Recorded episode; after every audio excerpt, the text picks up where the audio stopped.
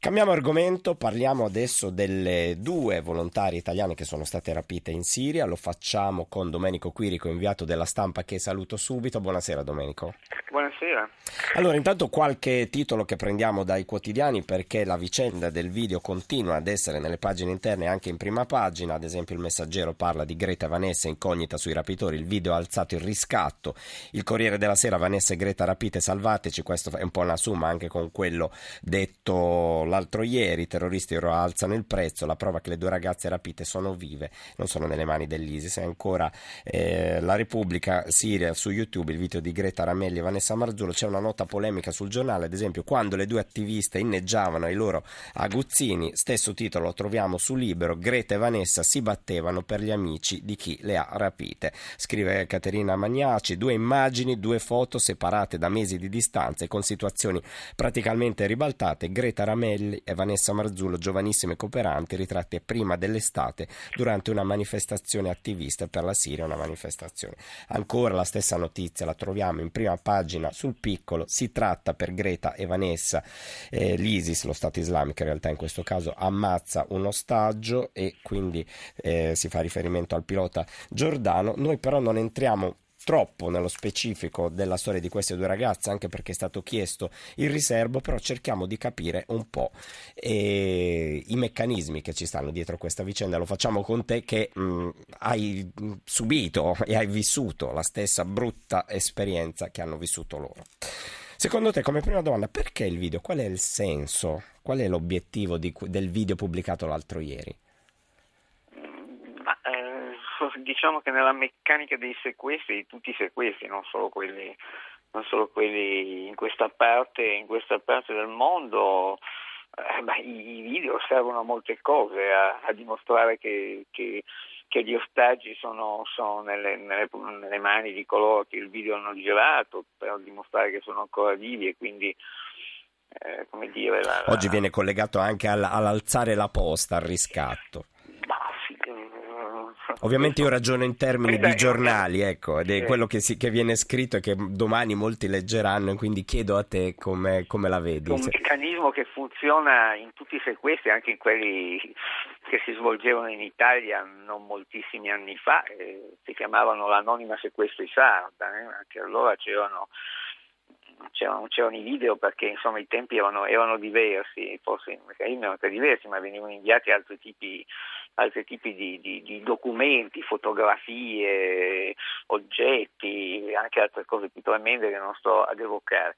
Eh, il video serve a questo, serve per, serve per eh, su un piano più, più generale, per apparentemente eh, eh, riavvicinare l'ostaggio a coloro che si battono per, per, salvarlo e nello stesso tempo contemporaneamente per allontanarlo, perché immediatamente dopo, dopo questa, questa, questo contatto il, eh, il prigioniero riscompare nel suo nulla, che è il sequestro, e questo è la, l'aspetto più terribile di, questa, di questo mercanteggiamento, di questa, di questa sceneggiatura del, de, de, de, della, della, cattura di una persona, della, della, eh, separarlo da, da, dalle altre persone. Questo così funziona in me il sequestro. Certo. Il meccanismo Leoz è terribile, ma è, è, è nella sua meccanica ecco, questa, questo tipo di... Leggendo oggi i titoli dei giornali, si battevano per gli amici di Kelea Rapita. A me è venuta in mente una dichiarazione che tu hai rilasciato poco dopo il tuo rilascio, quindi nel settembre 2013, quando hai detto in Siria mh, mm, non è più niente come prima, cioè avevo conosciuto una Siria oppure anche i cosiddetti ribelli siriani che non c'è più niente di quello che ho visto prima.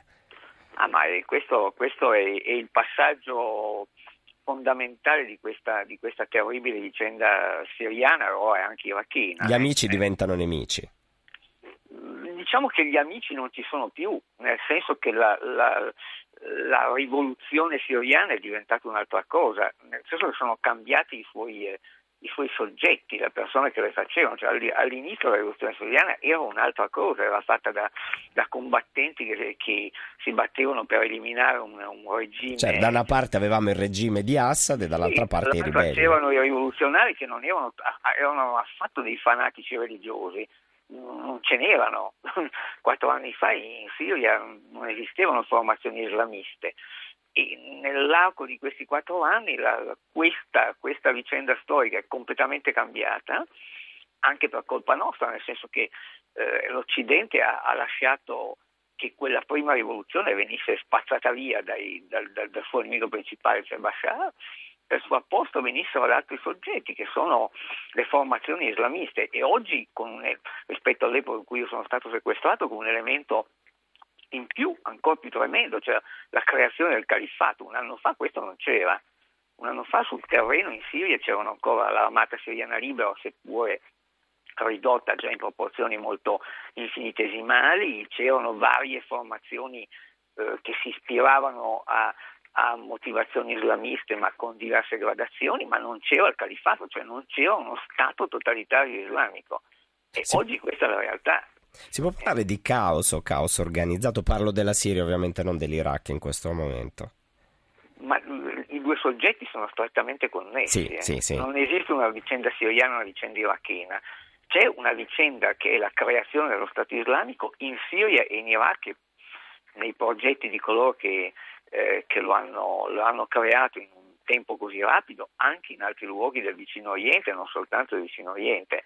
Ehm, la, la, la, come dire, il, la sceneggiatura di questa, di questa, tragedia che ha già ammazzato 200.000 persone si è eh, semplificata, nel senso che oggi c'è un unico soggetto che congloba tutti gli altri, che ha cancellato tutti gli altri, un po' con la forza, nel senso che alcuni di questi gruppi sono stati eliminati con la violenza, in parte con eh, con eh, la seduzione del successo, perché, perché, perché l'ISIS, il califfato, ha rapidamente preso potere e ha dimostrato sul terreno di essere il più forte questo ha, ha indotto molti altri combattenti a allinearsi, a entrare nelle sue formazioni e questa è la realtà, cioè, rispetto a un anno fa c'è qualcosa di completamente nuovo della cui pericolosità non ci siamo ancora cioè, noi in Occidente, in particolare credo i governi occidentali non si sono ancora completamente resi conto, credono che sia ancora appunto il caos siriano, ma questo caos si sta, eh, come dire,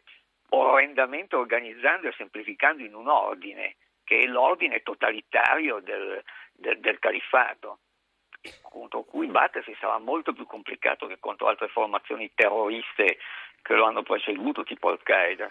Stavo leggendo la tua dichiarazione di quest'estate che dicevi andare oggi in Siria equivale a un suicidio. sì, ma non soltanto in Siria, eh. in Iraq, ovviamente. in Iraq, nel nord della Nigeria, in Libia, nel Sahel, eh, una parte della Somalia, eh, in Afghanistan quando, le, quando gli, gli eserciti occidentali non saranno più lì. Eh, ci sono luoghi del mondo che sono proibiti al racconto di noi occidentali, quindi escono dalla storia. Uscire dalla storia vuol dire che non siamo più in grado di, di valutare quello che vi succede, di prendere delle decisioni razionali sul modo di eh, comportarci nei confronti di questi fenomeni storici. Questo è molto pericoloso. Ecco, um, quanto è importante non parlare, non entrare nei dettagli sulla vicenda di queste due ragazze? Perché viene continuamente chiesto riservo, riservatezza, silenzio. Quanto è importante?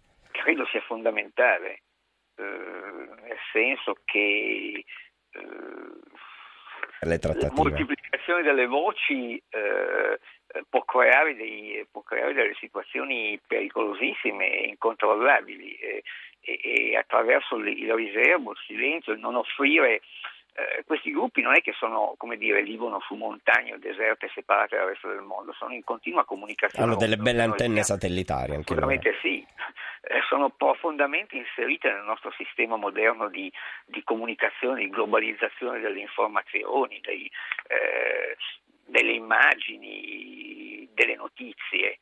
E, questo, e questo è, bisogna tenerne conto nel momento in cui dire, si affronta una vicenda come un sequestro e quindi una trattativa e tutto quello che, che ne segue. Io credo che effettivamente il riservo sia l'unica, l'unica via per poter arrivare ad una conclusione positiva. Non ti chiedo niente delle due ragazze, però volevo chiederti, è inevitabile, voglio dire, cosa hai rivissuto di tuo guardando quel video?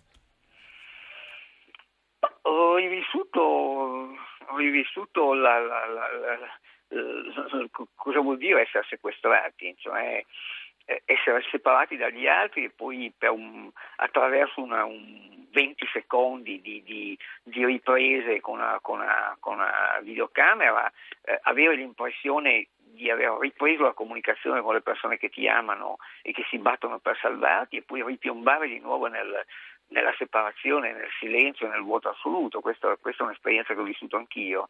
Eh, in, in, diciamo sul momento, nel momento in cui girano un video, scattano una foto, fanno qualcosa che, che serve per, per, comunicare al resto del mondo che tu sei ancora lì, che sei vivo e che, e che, e che si può trattare su, su, di te e hai l'impressione che questo ti faccia riprendere la vita, ti, ti rimetta nel circuito del tempo e dello spazio e poi tutto questo improvvisamente si ferma, immediatamente si ferma, ma vivi con quella sensazione che, che è stato lanciato un segnale che un meccanismo si è avviato, questo ti aiuta a, a sopravvivere. Tu hai potuto fare una telefonata se non sbaglio?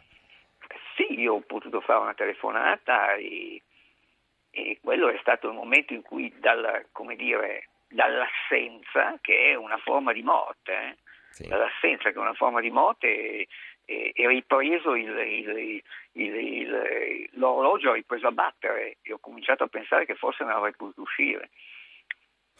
Ti ringrazio, grazie mille Domenico Quirico per aver... Non sono entrato volutamente nella vicenda delle due ragazze come... Non avrei risposto. Ecco. Eh, ma immaginavo. Però guarda, mi interessava più capire i meccanismi. Leggo un messaggino, Andrea da Imperia dice molto semplice, l'avete anche detto, tutto quello che vogliono sono solo i soldi del riscatto probabilmente così, probabilmente così. Grazie mille Domenico Quirico, buonanotte. Buonanotte.